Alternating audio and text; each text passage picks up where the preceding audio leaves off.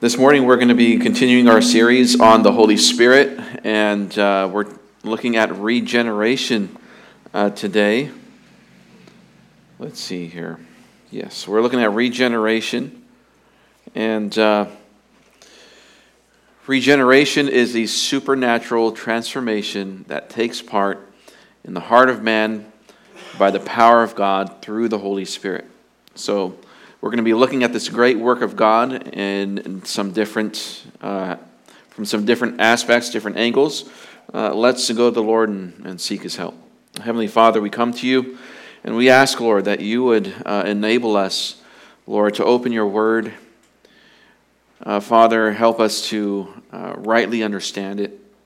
You've revealed yourself as uh, Father, Son, and Holy Spirit three uh, in person, one in essence, one God, three people.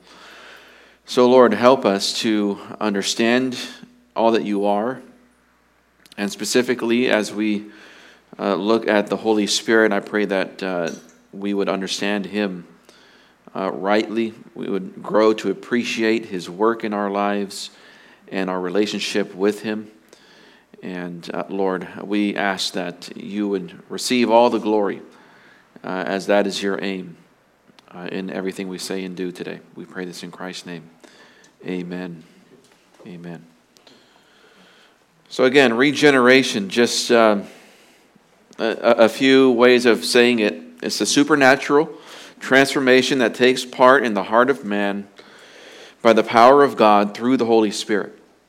This is essential for salvation. This is essential to, for someone to be a Christian uh, because man on his own is dead in their transgressions and sins.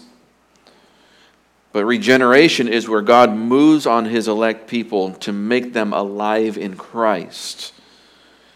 Um, this comes from verses, and we're going to look at a number of verses today, but uh, one that helps maybe crystallize regeneration. It says, You being in your, excuse me, you being dead in your transgressions and the uncircumcision of your flesh, he made you alive with him, having graciously forgiven us all our transgressions. So, regeneration is God taking what was once dead and making it alive. That's what it means. It's to take what was once dead and to make it alive. The fallen heart of man is the focus of regeneration. That is the inner man, the soul, uh, the, the real you in your relationship with God. The fallen heart of man is spiritually dead. The miracle of regeneration is that God makes a sinner what he previously was not, that is spiritually alive. Uh, one uh, Bible dictionary defines regeneration as the experience of being born again as a new creature, a child of God. Martyn Lloyd-Jones defines regeneration as the act of God by which a principle of new life is implanted in a man or woman, with the result that the governing disposition of the soul is made holy. I think that's a really good, thorough definition, and even leads into the new life and that is the result of that regeneration uh, of God. I'll read it again. Martyn Lloyd-Jones defines Regeneration as the act of God by which a principle of new life is implanted in a man or woman, with the result that the governing disposition of the soul is made holy. Now, there are different ways that the Bible presents regeneration. Uh, I think when I first came here, way back in 2019, uh, actually, when I was still candidating, I think I did a series on uh, regeneration and the nature and work of regeneration. And we looked at the different ways that it's defined in Scripture and the, and the different uh, results of regeneration in our life. So, um, I mean, man, you have, you have to go back in the archives for that one. But um, I think there was maybe five or six sermons on regeneration. So we're going to try and condense that into one lesson today. We were supposed to do uh, regeneration and indwelling. Um, so please forgive me if you were looking forward to looking at that topic today. But as I was studying this topic, I mean, I just was convinced in, in the process that, I mean, we can spend plenty of time on each one individually. So that's what we're going to do. We're going to spend uh, one day today uh, looking at regeneration, and then next, uh, next week, uh, Lord willing, we're going to look at indwelling of the Holy Spirit. So, uh, we're going to look at just uh, four different ways that Scripture describes regeneration, and the first one is new birth. New birth. And of course, the text that we go to for this is John chapter 3 uh, it's, it's the text on regeneration. It's uh, the passage on the new birth, and the two things are synonymous. So, John 3, verse 5 through 8, we're going to hone in here just on the words of Christ in his answer to Nicodemus. Jesus answered, Truly, truly, I say to you, Unless one is born of water and the Spirit, he cannot enter into the kingdom of God. That which has been born of the flesh is flesh, that which has been born of the Spirit is spirit. Do not marvel that I said to you, You must be born again. The wind blows where it wishes, and you hear its sound, but do not know where it comes from and where it is going. So is everyone who has born who has been born of the Spirit. So, here we see uh, Jesus talking about regeneration, and he uses a term uh, that is uh, a new kind of term, a new way of talking about regeneration, uh, as opposed to different ways that is talked about in the Old Testament. He introduces us to a new way of communicating this, and it's, it's being born again, the new birth. So, this is a passage about God uh, causing life or making life in the heart of man. That's regeneration. Now, the imagery here of being born again or just being born of the Spirit, he says it uh, a number of times. Let's look at verse 6 and 7. Uh, there's, you know, the being born of the flesh. That which is born of the flesh is flesh, and that which has been born of the Spirit is spirit. Do not marvel that I said to you, you must be born again. There's that popular phrase that uh, we use to speak of somebody who is a born again Christian. That's where this comes from. The imagery of being born is purposeful by Jesus here. And we're going to see that, especially when he gets into verse 8. Uh, he tells us the, the whole reason why he uses this illustration. Two aspects, two characteristics of the nature of regeneration that we learn from this phrase, born again or born of God. First of all, it's passive. It's passive. As far as human effort is concerned. As far as you and I are concerned, it is a passive action. That is, it is something that is done to you. You are passive in that action. In the process of regeneration, you are not active in that. The opposite is you are passive. Jesus uses the verb gennao, which means to bear or to beget or to give birth. In this passage, each time the verb is used, gennao, every time it is in the passive form. So it is intentional. It's not just, well, that's usually what it means to be born is you know, the idea is that you're passive. Um, the, the verb that he uses about being born again, he's saying to Nicodemus, You must be passively born again. He's not saying you make sure and get born again. That's not what he's saying. He's saying this is what must happen to you if you want to see the kingdom of God. And this makes sense because a baby does not cause itself to be conceived, much less be born to, uh, to its parents. So, also, a sinner who is spiritually dead, that's our state, remember uh, Ephesians 2. You are dead in your transgressions and sins in which you formerly walked, right? So that's all of us. Uh, we are spiritually dead. That means, as spiritually dead ones, we are totally incapable of making ourselves alive spiritually. One author says it is something that happens to us.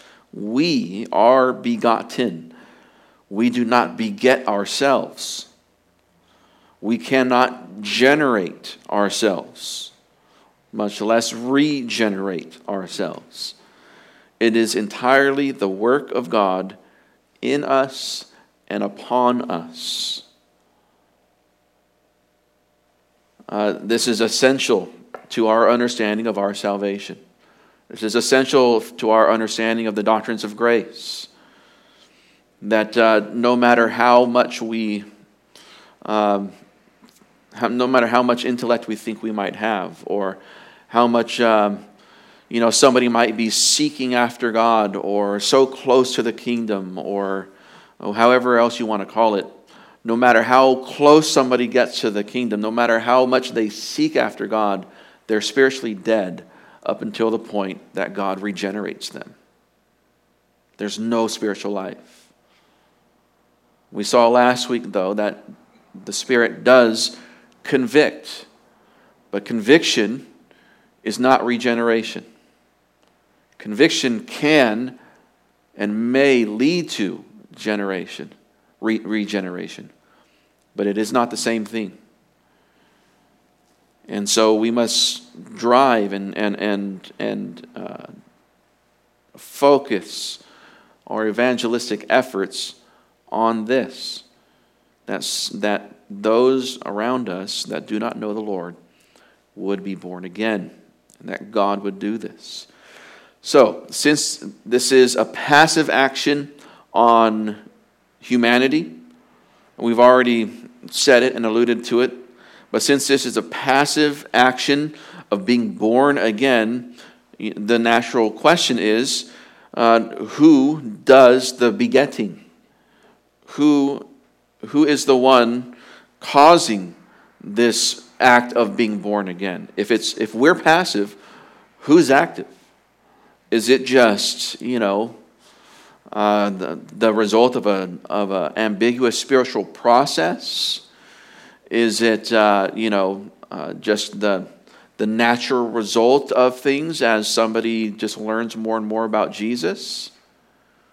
Or is there somebody that's active? Well, we've already seen and, and alluded to the fact that the, the second aspect, the second characteristic of regeneration is if the first is that it's a passive action for us, the second is that it's an active action, or it is the work of God.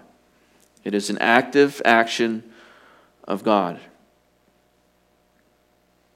Regeneration is the work of God. Again, Jesus tells us this in this, in this verse.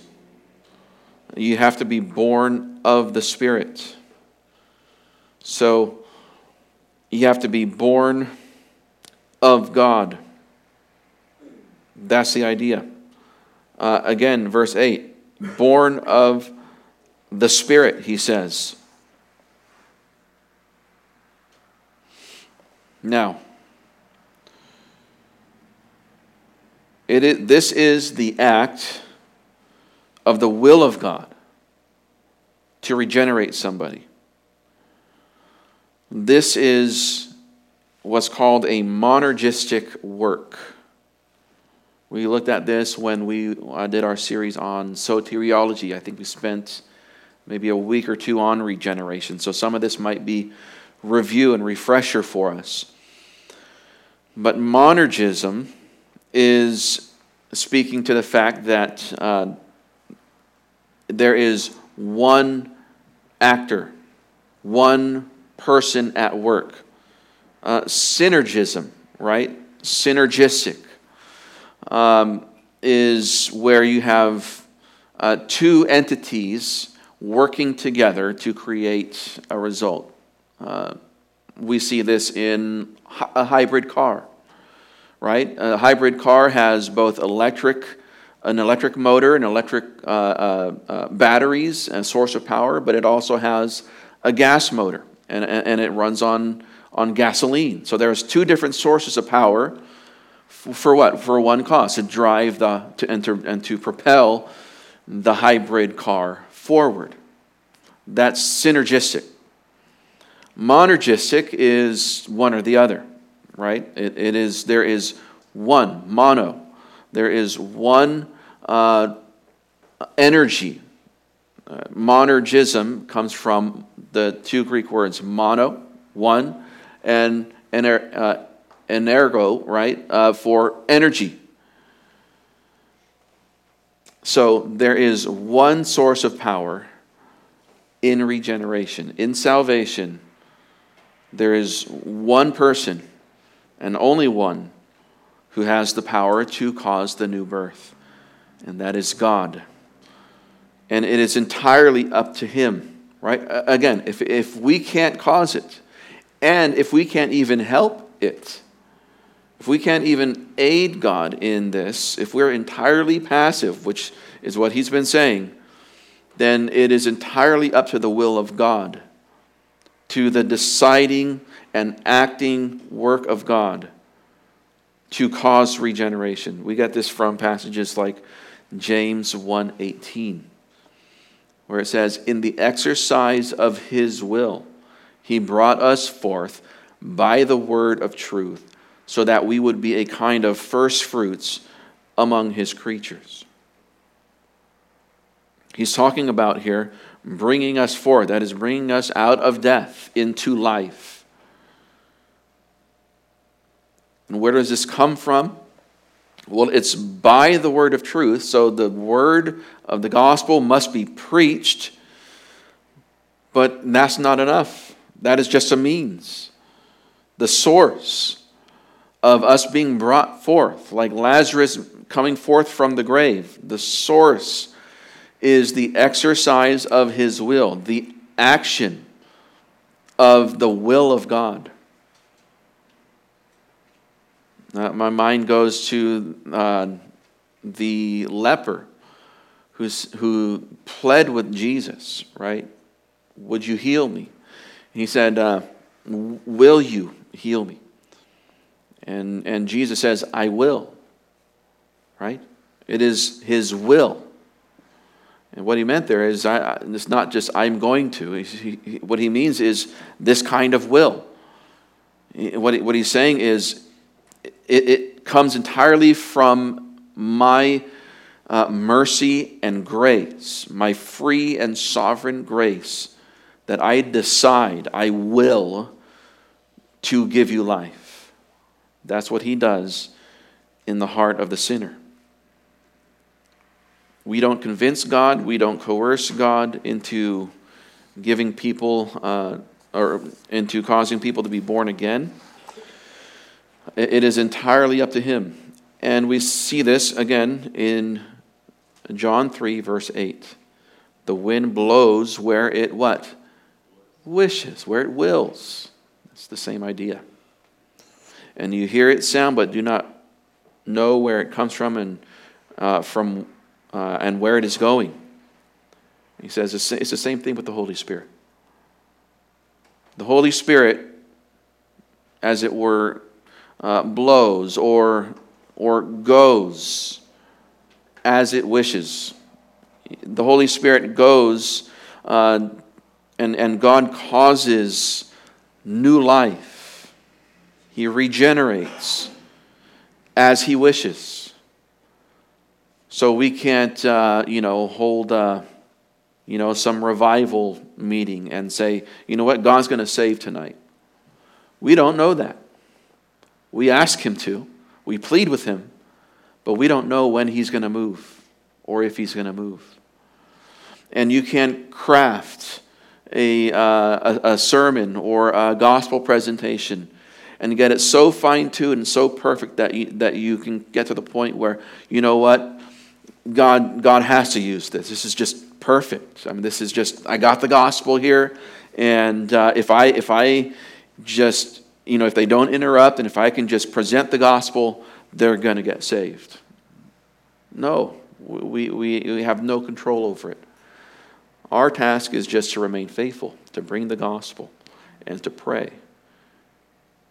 And to ask God, would you please move here? Right? All right. Uh, secondly, another way that uh, this is communicated, the, the work of the Holy Spirit in regeneration is communicated as the new heart. The new heart.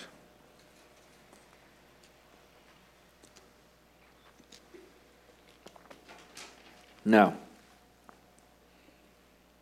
we're going to use uh, John 3 uh, again, but kind of as a springboard into another passage uh, to talk about the new heart. John chapter 3, again, the, the main passage um, in the New Testament about regeneration. Jesus says, Truly, truly, I say to you, unless one is born of water and the Spirit, he cannot enter into the kingdom of God. So here's that word again, right? Born. But he, it's interesting. He says, born of water and the Spirit. Well, later on, he, he just hones in on born of the Spirit.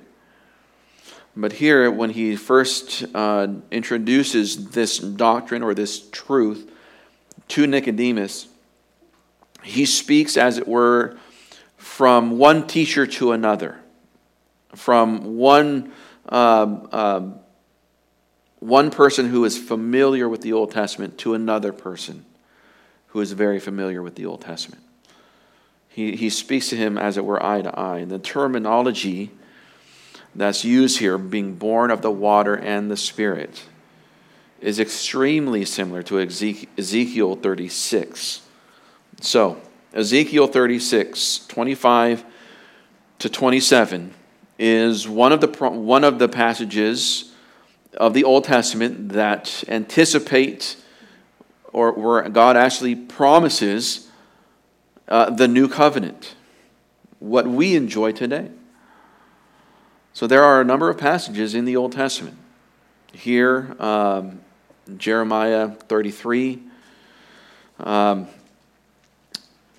there are a number of passages that anticipate what you and I enjoy as believers of Christ, all the way back in the Old Testament. And this is one of them. And this is exactly what Jesus refers back to.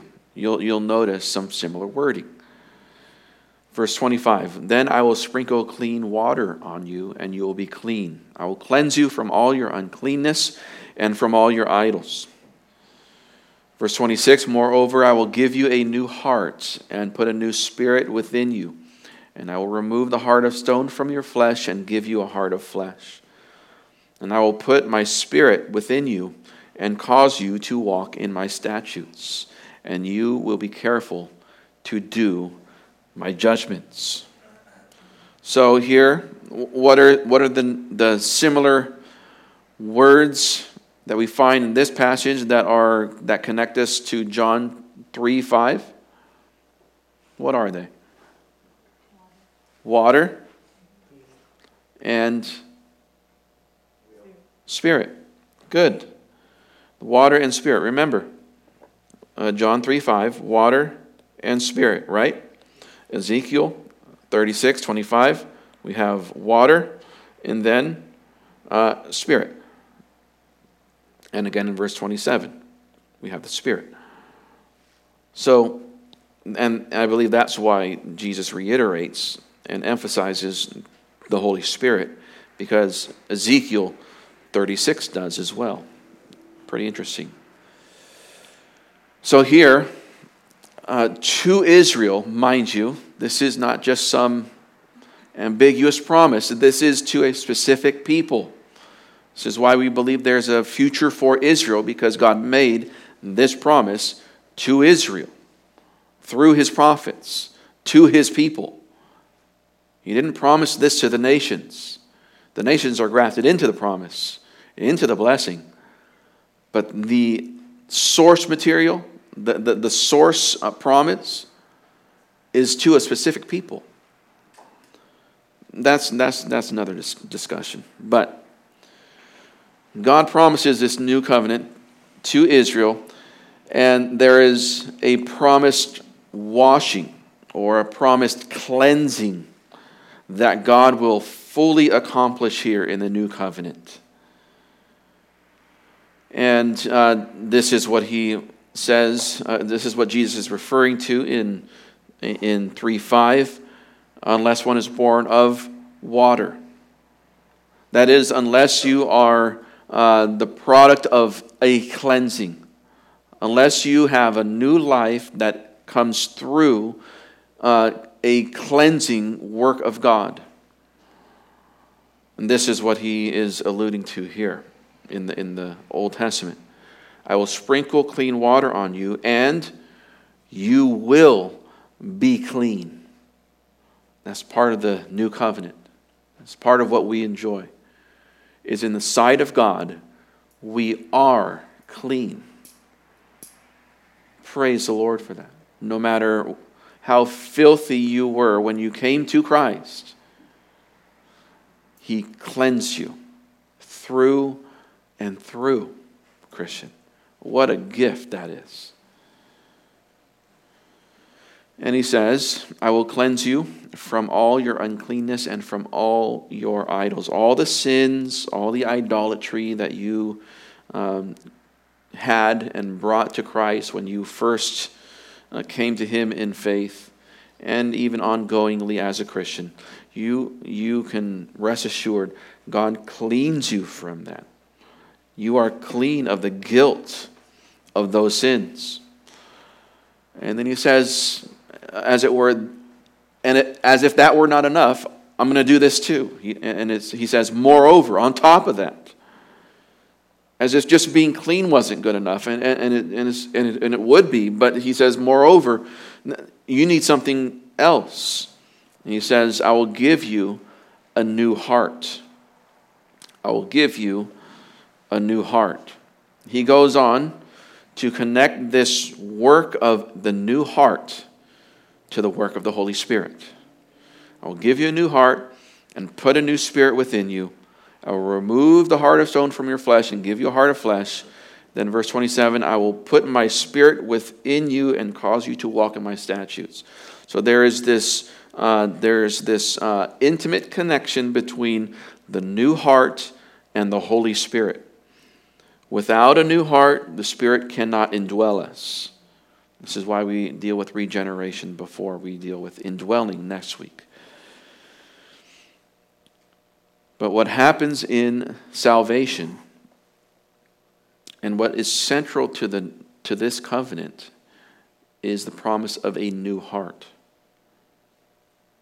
The term for new here, when he says, uh, I will give you a new heart term for new is used in other texts to uh, speak of more than just, you know, a heart with a new coat of paint on it, right? It's more than just a heart that's renovated.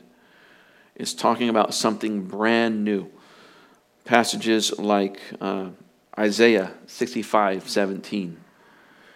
Behold, I am creating a new heavens and a new earth, and the former things will not be remembered or come upon the heart. So, here in Isaiah 65, uh, God is anticipating the, the new creation. It's a new heavens and a new earth. He's anticipating the very end. And he says, when we get there, the former things, the, that is the old heavens and the old earth, they will not be remembered. They'll hardly even be a memory then. It's the same word, the same Hebrew word for new, there in Isaiah 65 as in uh, Ezekiel 36 for our new heart. It's, it, it, it is this product, the, the new heart that you have, Christian, is just as new as the new heavens and the new earth. That is, uh, it is completely and utterly brand new. The point is, when God uh, gave you new life, when the Holy Spirit regenerated you, he, was, he called into existence what was not there before. That's what this is saying. He didn't just take what you had and, you know, kind of dusted you off and, and uh, you know, uh, put some makeup on you and, you know, cleaned you up and changed your clothes and, you know, okay, now, you know, and, and ran you through a class, right? 12 step program or something. That's not regeneration, that's renovation. This salvation, true salvation of a Christian, is where your life is completely new. Your heart is not what it was before. That means, I mean, there's so many implications, but one is that means that uh, you're free, Christian. You're free from that past life.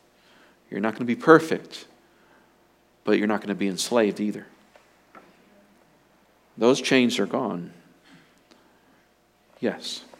I was thinking of um, David when he says, when he cried out to the Lord, created me a new heart. Did he understand that he needed that regeneration as well? Yes, yeah. That uh, seems to be the uh, understanding of the Old Testament saint. Uh, so the question is uh, really in, in the Old Testament, was there, how did people get saved in the Old Testament? And, uh, and what was this relationship with the Holy Spirit? So that's a whole thing on its own. But uh, we hold to that uh, in the Old Testament there was regeneration. And so the cry of the sinner is the cry of God, give me a new heart. create in me a new heart. Um, yes. It's interesting. I've never seen that before, but they don't capitalize spirit. And I would have said, put the Holy Spirit in you. But it's a new spirit, which is the Holy Spirit. But that spirit right there is not the Holy Spirit. Yeah, so that's a that's a translational decision. So, yeah, in the Hebrew, like there's no capital, there's no lowercase, there's no punctuation, uh, there's no vowels. So, um, this is a decision on the part of the translators, and most translators do translate it this way a new spirit. Uh, I will put a new spirit within you. Because he's not being specific yet about which spirit or what spirit, he narrows it down in the next verse, though, where he says, That spirit that I will put in you is my spirit. And then that's why it's capitalized. So, yeah, good, good attention to detail that uh, in 26 it's more ambiguous. Whatever this spirit is, it's new. And that newness comes from God. it, it is His Holy Spirit. His very Spirit lives within us.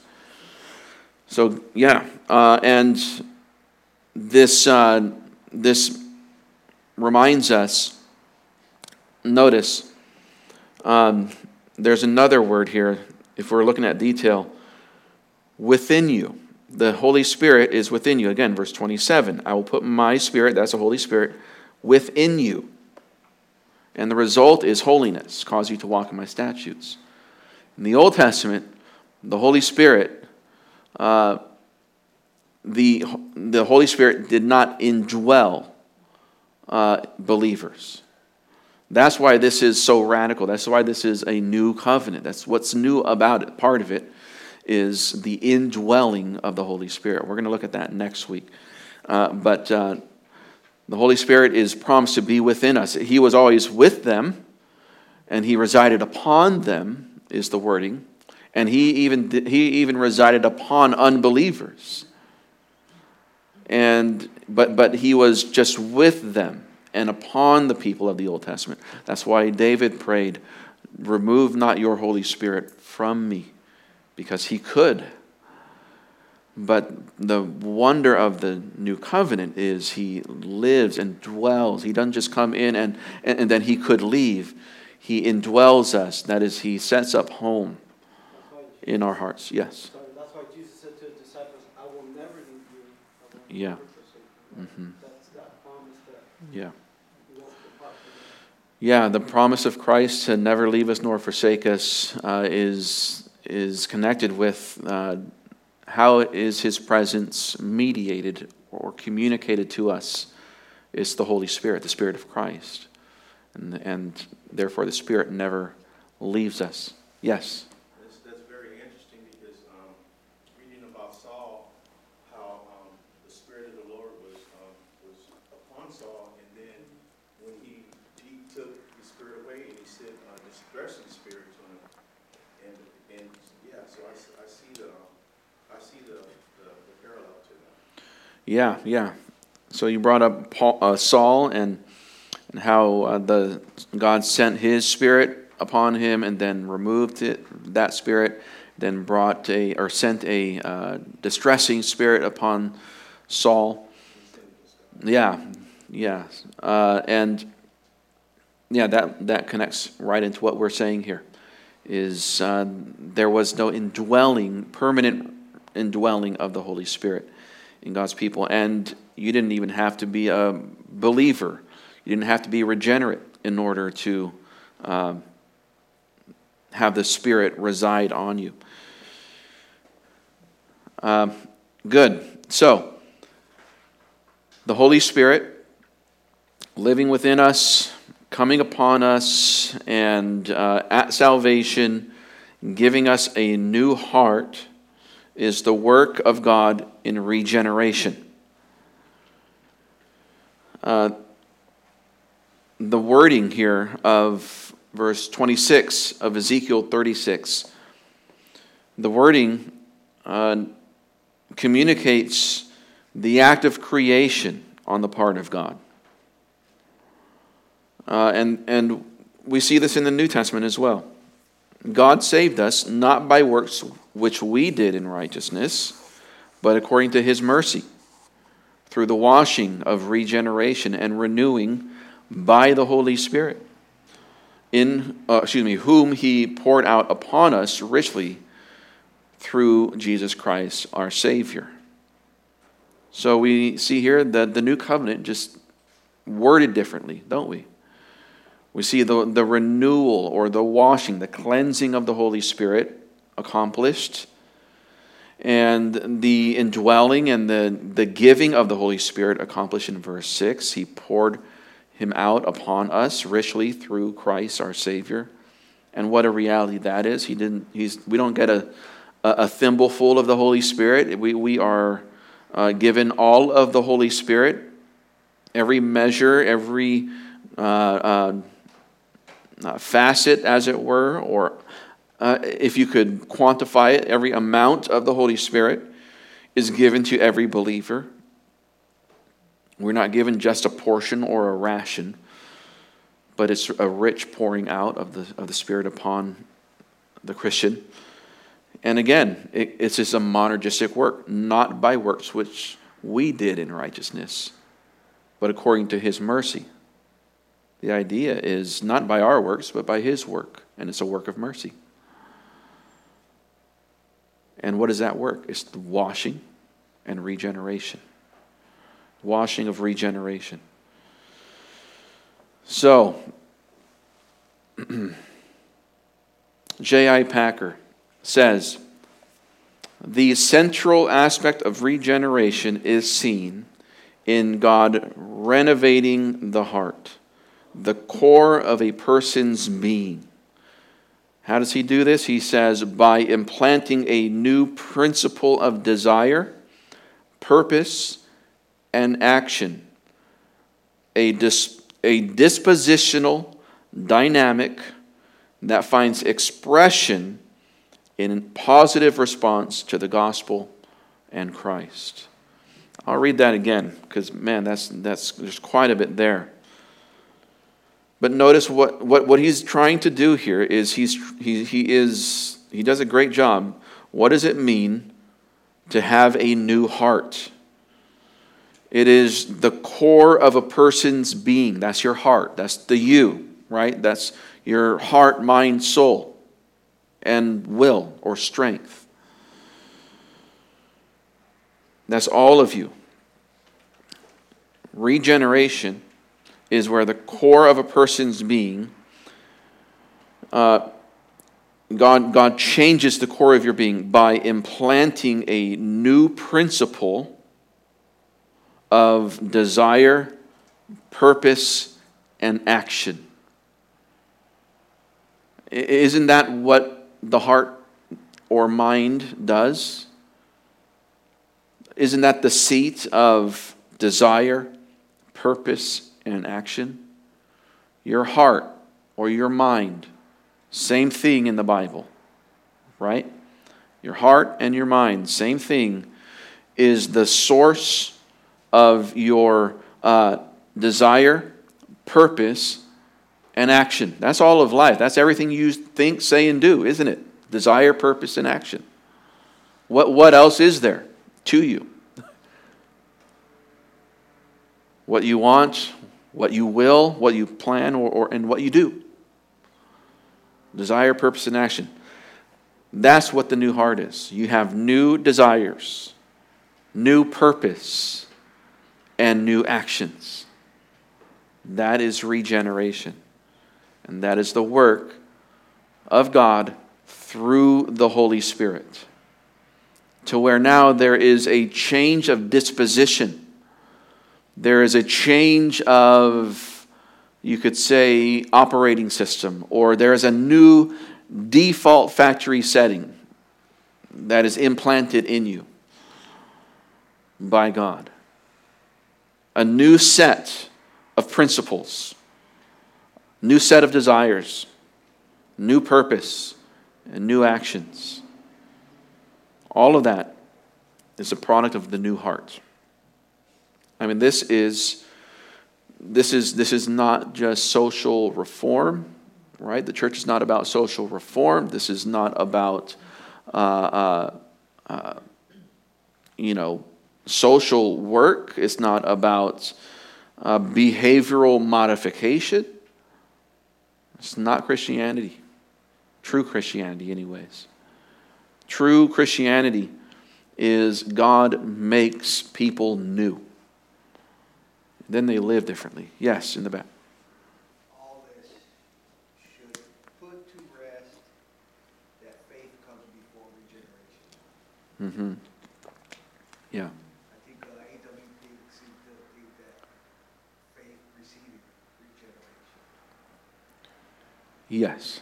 Yeah. So some theologians will say faith precedes regeneration.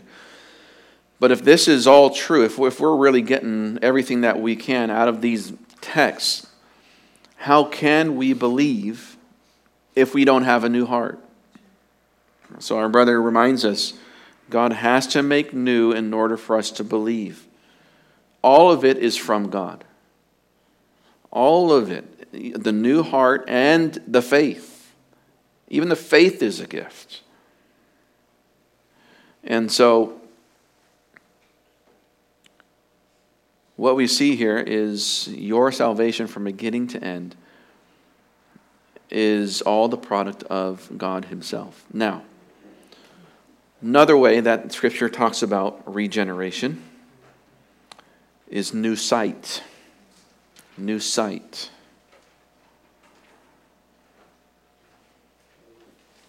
The Holy Spirit, we know from Scripture, the Holy Spirit is the one who enables the beholding of Christ. Uh, we see this in the verse that leads right into our passage that we're going to look at for a moment. 2 Corinthians 3:18 reminds us, "But we all with unveiled face beholding as in a mirror the glory of the Lord are being transformed into the same image from glory to glory, just as from the Lord the Spirit." So, when we when we behold Christ with unveiled face, when we truly fully see Christ through the word of God, the fact that we can see it and then somebody else doesn't see it, right? While somebody else doesn't see it, the fact that we can see and behold Christ in all his glory, that's from the Holy Spirit, Christian. He causes that. He causes you to be able to see the glory of the Lord. Now, this is explained further in, in the next chapter of Second Corinthians. 2 Corinthians 4 3 through 5 says, And even if our gospel is veiled, it is veiled to those who are perishing. So he's still talking about sight, right? He's still talking about the glory of Christ. We'll see that. So, our, even if our gospel is veiled, even if some people can't see it, it is veiled to those who are perishing, not to those who are living, right? In whose case, in, in the case of the perishing who do not see, the God of this age has blinded the minds of the unbelieving so that they might not see. So you see, this is when we're when we when he's uh, separating, as it were, and drawing a distinction between, you know, the believer and the unbeliever, the sheep and the goat, the heart of stone and the heart of flesh, right? The, the one who is dead in their sin, the one who has been born again. Another way he describes it is those who don't see and those who see. The God of this age has blinded the minds of the unbelieving so that they might not see. What do they not see? And what do we see?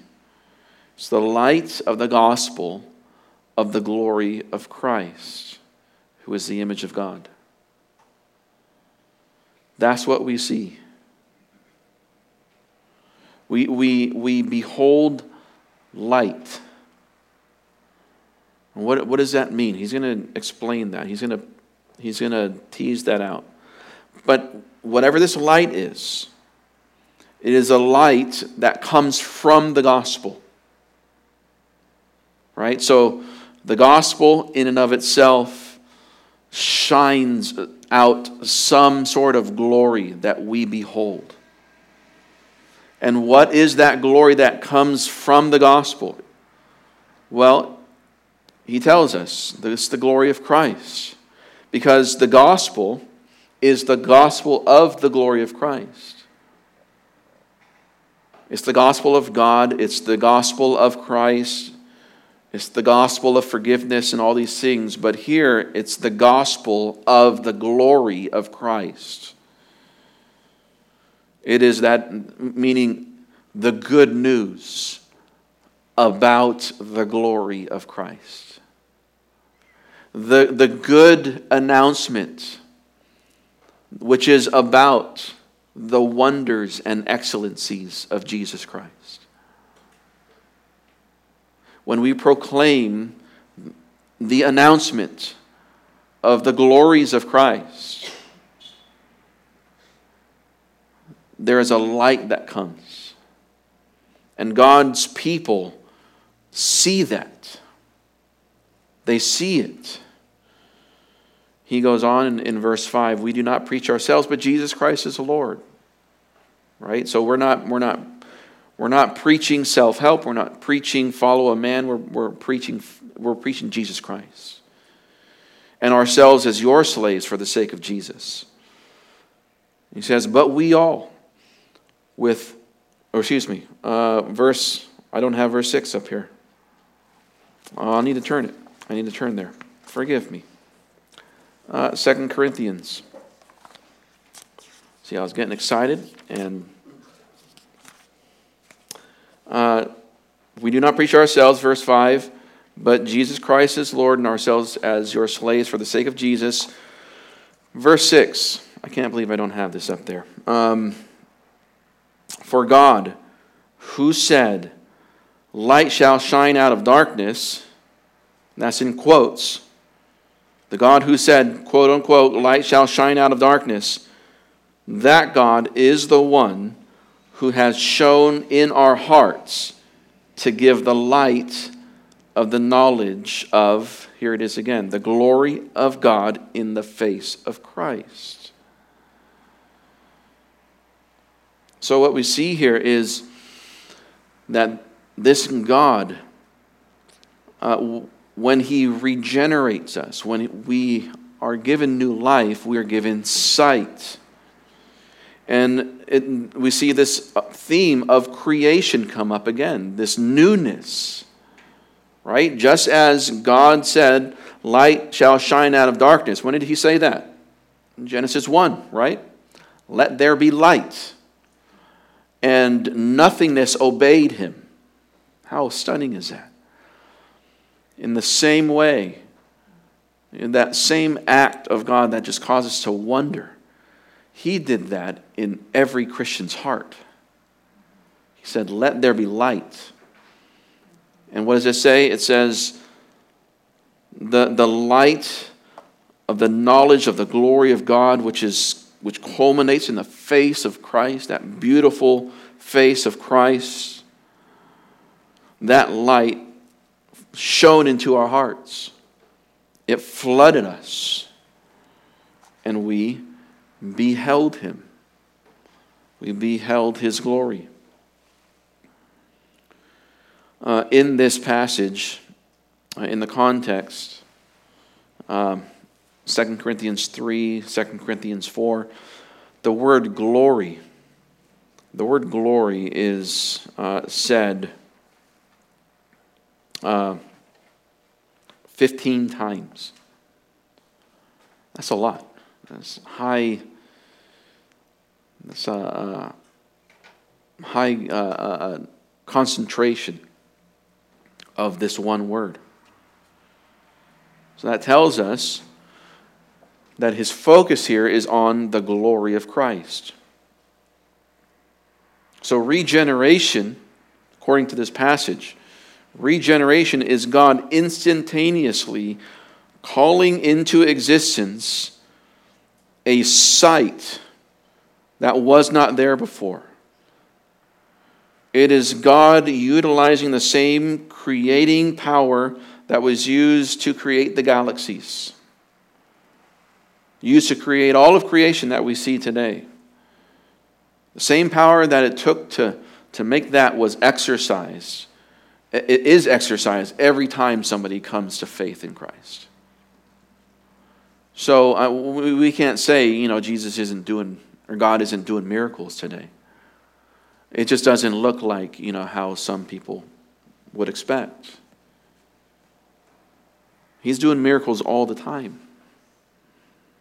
Um, and he's doing a specific miracle that should just stun us every time someone comes to faith in Christ he is using his, his world creating power. And again, where does this come from? How does God accomplish this? It is from the Lord, the Spirit. That's why we're here, right? It is from the Lord, the Spirit.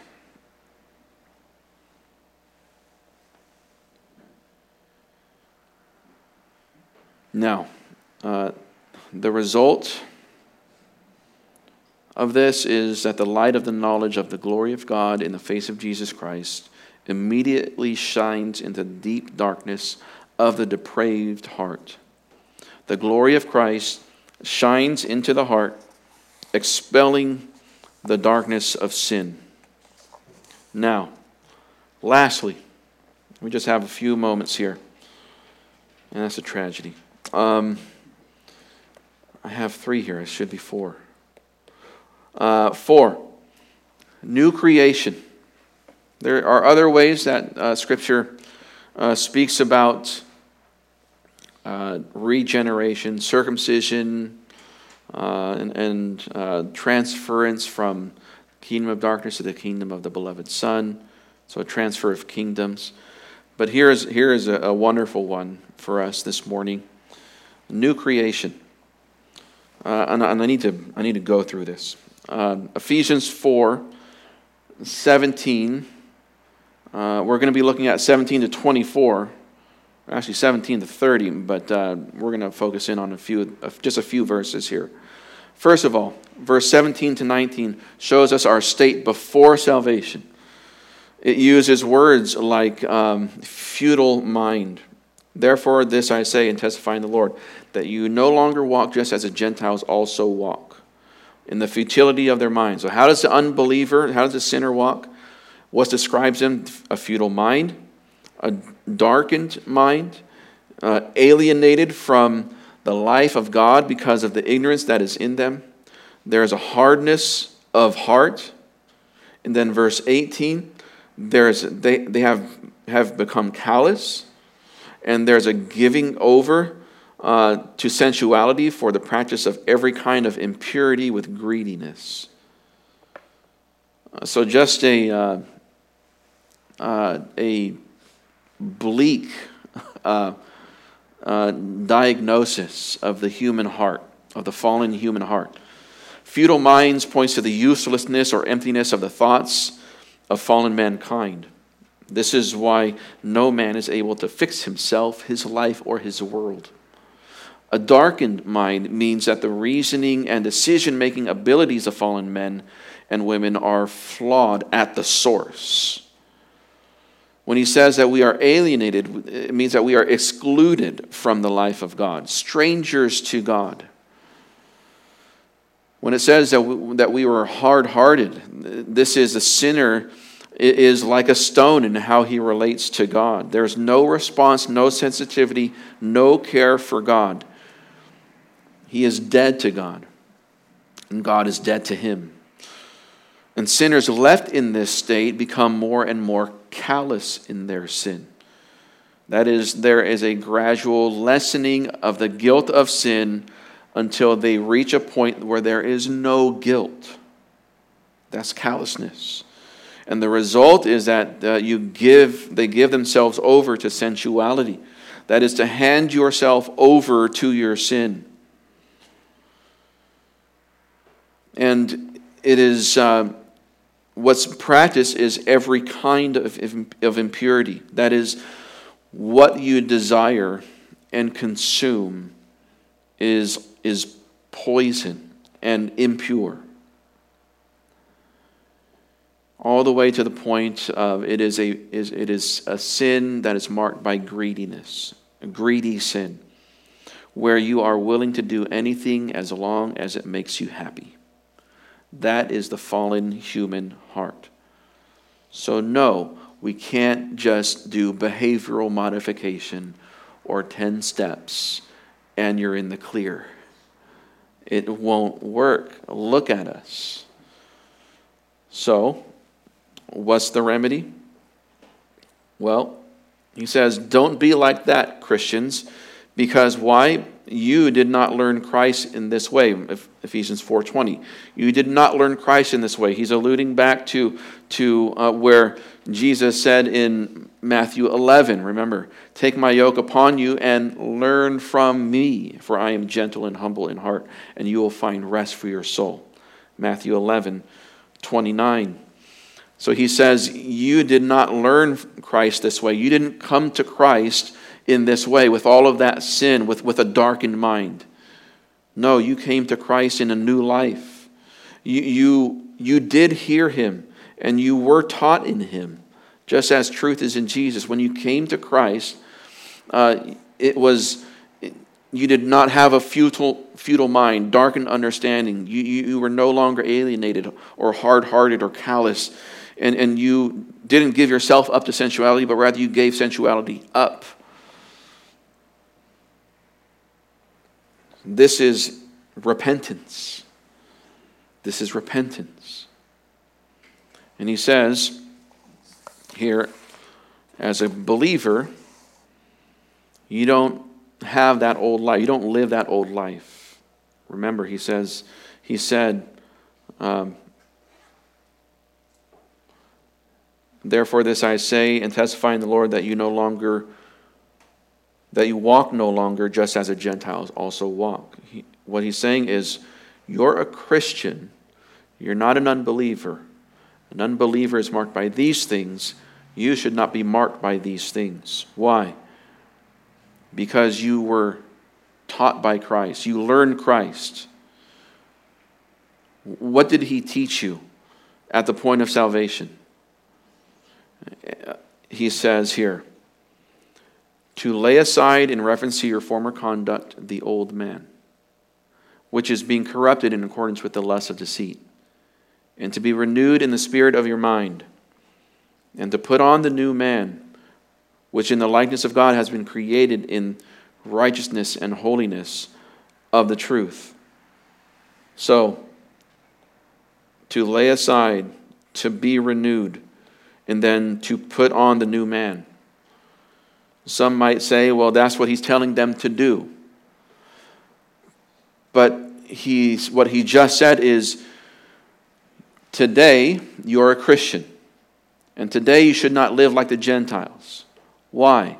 Because when you got saved, you learned and were taught by Christ to do something.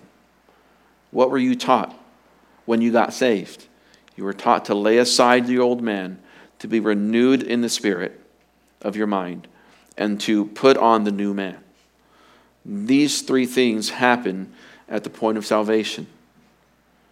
Now, there is a sense in which, of course, we uh, ongoingly practice, we go through these things where we where the old man as it were tries to cr- crawl back in and you know we try and carry him like, like a corpse and carry him around as we live he says no you got to lay that aside again uh, and you and you have to be renewed all the more again today and you need to continue to put on the new man yes those are present ongoing realities but there is a sense here where paul is talking about the the act of god in regeneration that you have a new man.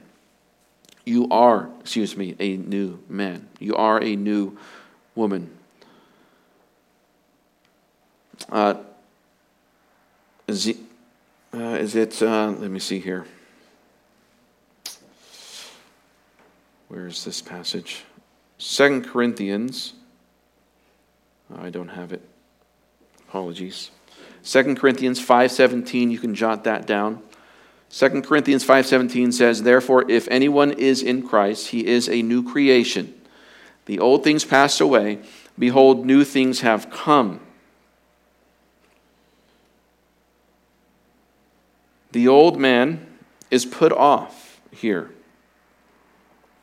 Uh, verse 22, Ephesians 4:22. The old man is put off or laid aside. That is a sum total of your former practices, natural impulses, and attitudes are all set aside at salvation. That's repentance, right? That's what we call people to do when they come to faith in Christ is repent and believe in the Lord Jesus Christ. The sinner must turn from his old life. Not only this, uh, but uh, there is a renewal and that's the work of the Holy Spirit. The renewal, as we've seen in, in the last points, is, is in the real you. They're renewed in the spirit of your mind. That's regeneration. And as also part of regeneration is there is a new man in you. This new man uh, is put on at the point of salvation. Now, what we're not saying is a new man was added alongside our old man. You do not have a new nature and an old nature. You are completely new. Again, 2 Corinthians 5:17 If anyone is in Christ he is a new creation the old things passed away behold new things have come it's total so you don't have the old man uh, and you don't have the old nature in you. That's called the flesh. What you're struggling with is the flesh, it's remnants. But there isn't there aren't two competing natures. There's not two competing yous. So if we say that a new man is added alongside our old man, we diminish God's renewing work in regeneration. Rather, the Christian is completely transformed by God's creative power. It is not the old nature refurbished, but a totally new creation. C.S. Lewis, I've quoted him before, he says Christians are not just nice people, they are new people. And this new man is created by God, is created by God in the likeness of God, supernaturally brought about by him, not renovated, but created. And he is created in righteousness and holiness as a result of hearing the truth. God is righteous and holy and so, therefore, it is fitting and appropriate that his people, whom he makes new, be righteous and holy as well.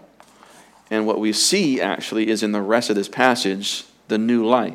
The rest of Ephesians 4 explains that. But I want to draw a connection between the Old Testament uh, uh, description of the new covenant and this, just briefly. As, again, Ezekiel 36 27, where he says, I will put my spirit within you What's the result of the indwelling of the Holy Spirit and regeneration? And cause you to walk in my statutes, and you will be careful to do my judgments. The result is a new life. And what we see here, if we go back to Ephesians 4, is we see if we have laid aside the old man, renewed by the Holy Spirit, and put on the new man at salvation, the Spirit indwells us and produces a new life. And we see that in Ephesians 4 25 and following. He says, Therefore, laying aside falsehood, speak truth. That's a mark of new life. Each one of you with his neighbor, for we are members of one another. Be angry and yet do not sin. So, the ability to not sin, you are able to not sin, not perfectly, but you're actually able to not sin and say no to sin. That's a work of, of the new life within you. Do not let the sun go down on your anger. Verse 27 Do not give the devil an opportunity. He who steals must steal no longer. So again, you stop. You stop doing sins. Rather, you labor, performing with his own hands what is good, so that he will have something to share. There's the complete opposite of stealing, is not just, you know, working on your own and just providing for your home. The opposite of being a thief is to be generous. And that's what God does. Share with one who is in need. Verse 29 let no unwholesome word proceed from your mouth. There's the stopping, right? The putting off of the old man. But only such a word as is good for building up what is needed so that it will give grace to those who hear. There's the new life. You're actually used to build up, not tear down, to give grace, not to uh, to diminish. Verse 30 And do not grieve the Holy Spirit of God, by whom you were sealed for the day of redemption. Let all bitterness and wrath, excuse me, bitterness and anger and wrath and shouting and slander be put away from you. There, there it is again. So he's exhorting us, just as you have put off the old man, continue to lay these things aside, along with all malice. In verse 32, instead, being kind to one another, tender hearted graciously forgiving each other, just as God in Christ also has graciously forgiven you. This is the new life that God the Holy Spirit has brought about in every believer. We are able to be kind, tenderhearted, and forgiving. We are able to speak truth, to say no to sin, to be generous, to give grace, to build up those around us, and to point people to Christ. So, uh, what, what, do we, what do we learn from this? Just a couple thoughts. When we think about regeneration, this means then that we must pray that the eyes of unbelievers be opened by God's grace. And we trust Him and boldly evangelize because He can do it. He is God, after all. So we take this doctrine of regeneration and we go evangelize trusting. Man, it, I, I just have to give them the gospel and And, the power doesn't lie in my presentation or my intellect, my abilities. Uh, as long as I'm faithful to present the true gospel, man, God can save. And He can even save through somebody like me. I, I can stutter and stammer all I, all I want, and God can still work. So it should give us boldness to evangelize. Also, we must live according to these truths, or live according to the new life of re- and regeneration that we have been given in Christ. We are born again. We have a new heart. We have new sight. And we are a new creation. We ought to live in such manner. We ought to live a new life. We ought to have new uh, uh, thoughts and desires and wills and decisions and actions. Uh, we have been given new sight. We've, we have beheld Christ. And so we ought to desire to look often to him, to behold him. Nobody else can see Jesus the way, you, the way that we can, Christian. The world can't behold Jesus like this. What a gift you have. Don't squander that. Look to him often and you're a new creation. You're a new creation. So live out this new life. You're not enslaved to, to the old you. That old you is dead and gone. We just need to quit going back to Him and carrying Him along with us in our journey. Amen. Next week, we will be looking at indwelling together. Should be a wonderful, encouraging time as we behold the difference between the Old Testament and the New Testament and how much of a gift this is in the New Covenant. And uh, the work of the Holy Spirit as He indwells us should be wonderful uh, and encouraging, and an encouragement to us. Let me pray. Heavenly Father, thank you for your for giving us your Holy Spirit. Thank you for sending Him into each of our lives and hearts to regenerate us, to bring about the new birth, to give us a new heart, new life, Lord. Oh Lord, may we live accordingly, and may we go out from this place and bring the gospel to those around us, confident that all the power lies in you, and you are willing and ready to, to, um, to give people new hearts, Lord, to, to cause regeneration in the lost.